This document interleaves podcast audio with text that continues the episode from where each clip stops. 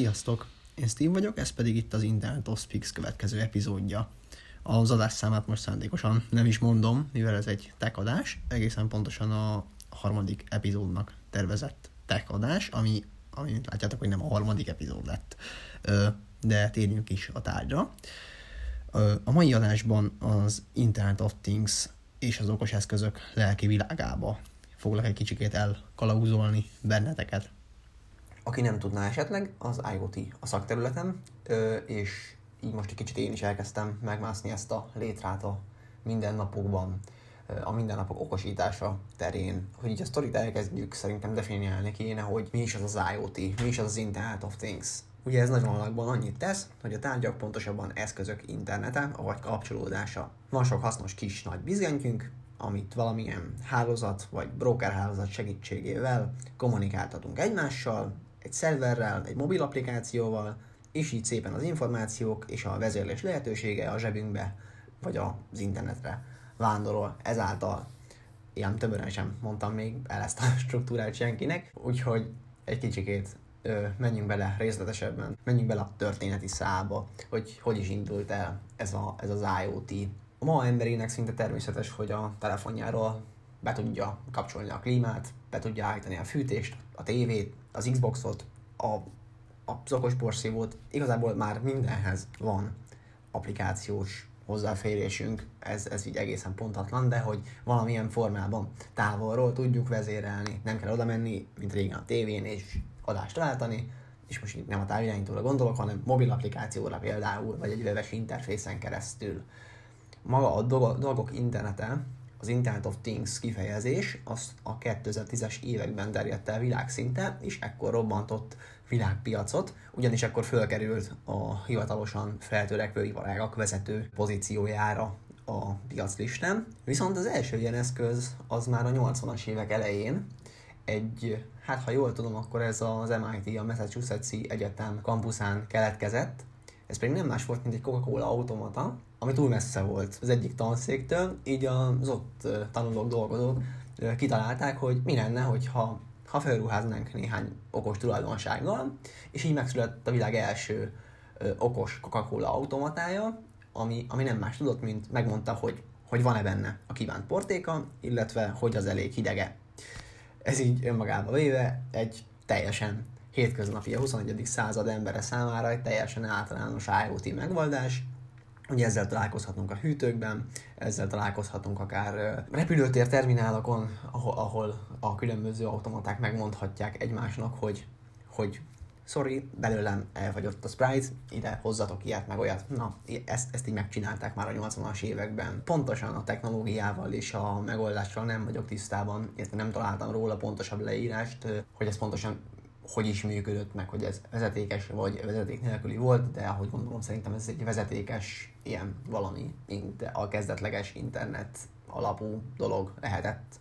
Ugye maga az internet az a 90-es évek elején ö, robbant be a köztudatban, tehát ez, ez a belső hálózatos dolog lehet, de erre majd talán egyszer később visszatérünk, hogy hogyan fejlődött ez az internet és a kommunikáció a 20. század hajnali derekán. Ja, maga az IoT kifejezés az egy gazdasági és tech világban csak a 90-es évek végére, egészen pontosan 98-99 fordulópontján terjedt el, amikor is ugye bejelentették, hogy ez igenis létezik, és, és hogy ezt, ezt így kell hívni, mert ez nekünk tök jó lesz, meg majd ez lesz egyszer a jövő akkor még nem gondolták, hogy, hogy ez, ez 10-20 éven belül ilyen szintű világpiacot fog robbantani, de úgy alapvetően jó nekünk, hogyha hűtőnk vagy a porszívónk okosabb nálunk? Nagyon jó kérdés, és ez, ez engem is megfog. Ugye én, amilyen termékeket fejlesztek, tesztelek, csinálok, azok, azok nem ilyen szintű kommunikációk, sokak számára úgy ilyen sorozatokból vagy filmekből ismerős lehet a, a hekkelés, mint, mint, mint létező probléma. Most csak, hogy egy, egy ilyen nem rég megnézett sorozatomat mondjam, a Silicon Valley, akik ugye ilyen startupos sorozat, és hogy ott az okos sütőket használták egy, egy hálózatba integráláshoz, és ugye az ő erőforrásaikat használták.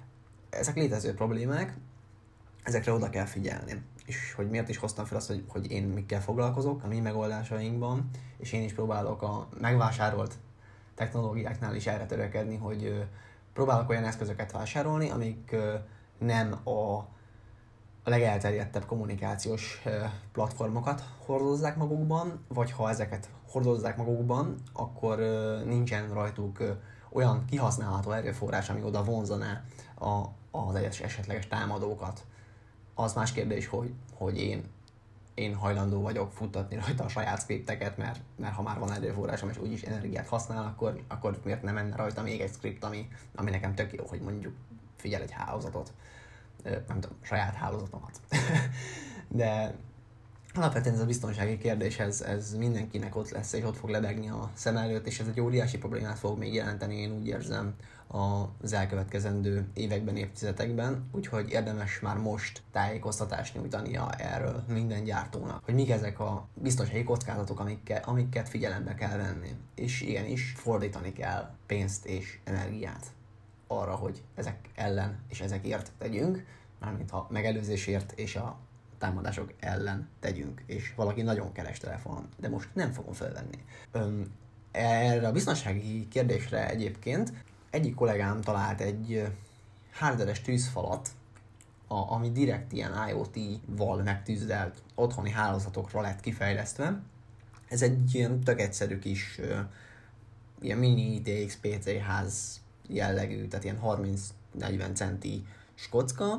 Ezt úgy be kell rakni a router mögé, a router az ott szépen dolgozik, ott kiosztja a internetet, de ezen, ki, a, ezen kívül ugye ez maga egy hardveres tűzfal, egy hardveres menedzselhető switch is önmagában, ami föl van ruházva olyan proxy és DNS szűrő ö, rendszerekkel, amik megakadályozzák azt, hogy ezek a, az autorizált eszközök, tehát beszélhetünk itt nagyobb gyártókról, akár Samsung, LG, Apple, a saját autorizált elérési pontjukon, elérési doményeiken kívül más fele ne tudjanak kommunikálni, és ugye így egy szintű biztonságot képes nyújtani az IoT eszközök és a felhasználók felé. Nem szeretem azokat az eszközöket, amik, amik egy az egyben kifele kommunikálnak az internet felé.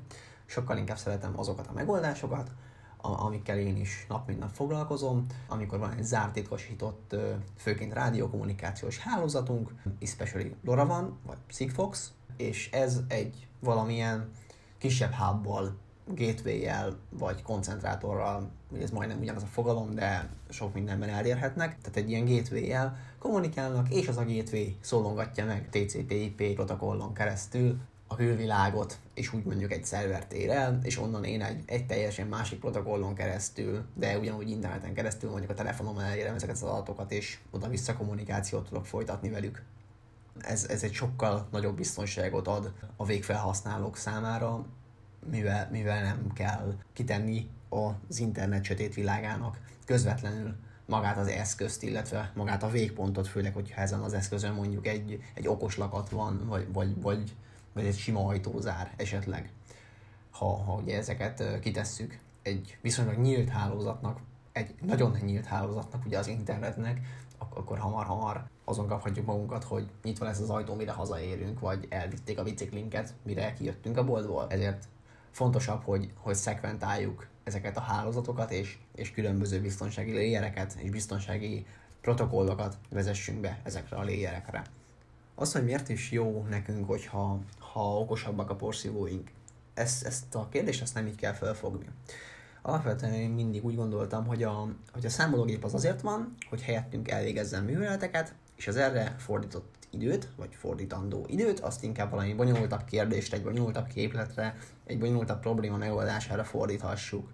Ugyanígy a szám, számítógép esete, amit, amit nekem még, annak idején a, a mentoraim mondtak, hogy a programkódot azt nem kell 82-szer leírnod, 82-szer föltalálnod a spanyol viaszt, hogyha azt valaki már megcsinálta, neked sokkal inkább arra kell fordítanod a kapacitásodat, az idődet, hogy ezeket a kódokat, ezeket úgy optimalizáld, hogy, hogy optimalizáltak legyenek ö, több szempontból. Tehát kitérhetünk itt akár a biztonságra, akár az energiaigényre, a, a processing kapacitásra.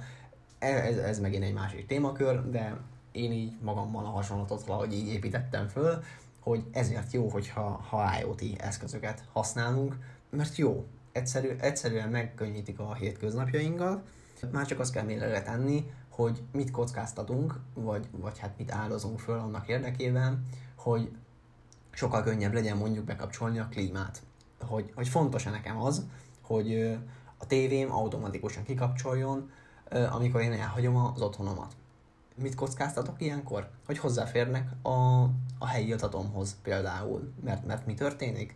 A telefonomat fogja figyelni egy, egy script, egy, egy szerverrel kommunikál, nézi azt, hogy én elhagytam a lakásomat, ugye ezt nem teljes pontossággal, de nagyjából itt több mindent tud figyelni, ugye GPS koordinátát, a wifi kapcsolódást, de mondjuk azt, hogy GPS-t figyel, elhagyom 100 méterre vagyok a lakásomtól, ő küld egy üzenetet hogy a szerver felé, hogy hello, szia, Steve elhagyta az otthonát, kikapcsolatot a tévéjét. Ez tök jó, mert mondjuk, hogy ha úgy hagyom a tévémet, akkor, akkor ez nem fog itt a 8-10 órán keresztül villanyt zabálni. Viszont ott van egy, egy kérdés, hogy jó, de akkor ezek az adatok ezek kimentek az internetre. Mi van, hogyha valaki beférkőzött az én kommunikációmban, és mondjuk egy Middle eteket berakott oda, és mondjuk miközben zajlik ez a kommunikáció, akár az én routeremen, vagy a telefonszolgáltatómon keresztül, elcsípi mondjuk az én wifi hesseimet. Most csak mondtam valamit, tehát nem építettem föl, hogy ezt hogy lehetne meg pentesztelni, vagy hát hogy lehetne ide beférkőzni ebbe a kommunikáció, mert azért ezek a nagyobb gyártók már figyeltek erre a biztonságra az érvőséggel, és próbálták kikerülni ezeket a dolgokat, viszont nem tudjuk, hogy mennyire, mivel még, még nem találkoztunk ilyen esetekkel a hétköznapjaink során. De mi van akkor, ha veszek egy ismeretlen forrásból származó okos készüléket, legyen ez akár egy eBay-ről vásárolt okos konnektor, vagy nem feltétlenül energiamenedzsment eszköz. Nem tudhatom, hogy ezek az eszközök hova kommunikálnak, hol végzik a adatok összegyűjtését és az adatok mobil applikációba történő kommunikálását. Erre a legjobb példa egyébként az ilyen Sonoff utánzatok, amit ezekről itt tudni kell, hogy általában van egy, egy valami elég randomul kinéző link, ahova ő mondjuk MQTT-n vagy, vagy Restapin pusolja, tolja az információkat oda-vissza irányba. Ez általában egy kis kínai szerver, ami lehet, hogy Pistike néni lakásának az alaksorában fut nulla felkészültséggel security szempontból, semmilyen tűzfal nem védi ezeket az adatokat, semmilyen tűzfal nem védi magát a szervert. És teszem hozzá, hogy én egy ilyen okos konnektorra, mert mondjuk szeretném tudni, hogy mennyit fogyaszt az én, én otthoni nesem vagy szerverem, oda berakom ezt a kis okos konnektort. Ez az okos konnektor ugye kapcsolódik az én wifi-mre, és hát ő úgy szépen tologatja kifelé a nagyvilágba az adataimat. Mi van akkor, hogyha a Pistékenéni szerver szerű Raspberry Pi-ét, vagy bármilyen eszközét ö, feltörik képesek lehetnek innentől, képesek lehetnek innentől kezdve egy remote code executionre az én ö, relémen, okos konnektoromon, ami akár be is juthat, vagy hát mivel már bent van, mert autorizáltam az én hálózatomban, följuthat az én wifi routeremre, vagy wifi AP-mra. Ezen a wifi ap keresztül akár routerembe, a routerembe, ből a nesembe, számítógépembe, egyéb eszközömre, egyéb okos eszközömre, és itt ugye káros dolgokat hajthat végre. Akár ugye energiaforrást, vagy hát számítási kapacitást használhatnak ki, ugye itt a legfőbb felhasználási, mondjuk felhasználási formának a, a miningot, a cryptocurrency miningot, de nem feltétlenül csak ez lehet a, a célja egy ilyen szintű behatolásnak, hanem sokkal inkább a személyes adataim ellopása, akár egy, egy twin kihelyezése az én hálózatomban, ahonnan ugye a felhasználó név jelszó kombinációimat könnyedén megszerezheti egy, egy kis szintű hacker is. Úgyhogy egy, egyébként én így nem ajánlom ezeket az ismeretlen forrásba kommunikáló ismeretlen forrásból származó okos eszközök megvásárolását, bármennyire is hívogató ezeknek az áruk. Ha egy kicsit így ö, állakról szeretnénk beszélni, akkor mondjuk vegyünk egy Sonofot, ami a 10 ezer forintos kategória, és nagyjából minden igényt kielégít, és ne a kis kínaitól eBay-en keresztül az ismeretlen forrású, ismeretlen gyártójú supporttal nem rendelkező termékeket, mert azért mégiscsak egy nagyobb biztonságot ad egy olyan márka, ami, ami már elterjedt ebbe a piacon. Emellett még, még mindig én magamnak nem vásárolnék egy Sonofot, főleg egy ilyen felhasználásra, mint amit felhoztam példát, hogy egy szerverhez management konnektornak akár, akár de nem a lekapcsolástól félek, hanem, hanem konkrétan a behatolástól. Bár ugye itt azért nem szoktuk ugyanarra a hálózatra tenni a menedzsmentet, meg a, meg a tényleges kommunikációs layert, de, de ez megint egy, egy másik security szempont. Ettől függetlenül ajánlatos már az otthoni felhasználásnál is trusted márkákat, megbízható márkákat ö, megvásárolni. Lehet, hogy kétszer, háromszor, négyszer, hatszor olyan drága, viszont megsporolhatunk magunknak egy kis fejtörést, hogyha ha esetleg mégis megtörténne a baj. De igazából a, a mai adást azt nem erre a, nem csak erre a security ö, részlegre szerettem volna kihelyezni, hanem sokkal inkább arra, hogy, hogy mennyivel megkönnyíthetik ezek az eszközök a mi életünket. Igazából ezt mindenkinek magának kell eldöntenie, hogy egy, vállalja a kockázatot, kettő, hogy szükséges-e az, hogy neki ténylegesen működjenek ezek a kis okosítások, akár tévé, akár világítás, akár fűtés, klíma, akármi. Az én személyes tapasztalatom az, hogy bármilyen okos eszköz, amit én implementálok a saját életvitelembe, az azt jóval megkönnyíti, jóval hatékonyabbá tudja tenni a hétköznapjaimat, akár munka, akár magánélet szinten, úgyhogy én támogatom mindenképpen, viszont az awareness fönt áll, meg kell válogatni a forrásunkat. Röviden én ennyit szerettem volna a, a mai adásra, egy kicsit erre a security dologra majd metával vissza fogunk térni, mert van saját tapasztalatunk, főleg pentest oldalról, tehát foglalkoztunk már ezeknek a feltárásával, és hogy sikerrel jártunk, úgyhogy nem véletlenül is hoztam fel azt a témát is. A konklúziót mindenki vonja le magának, úgyhogy erre az adásra én ennyit szerettem volna. A következő adásban találkozunk. Sziasztok!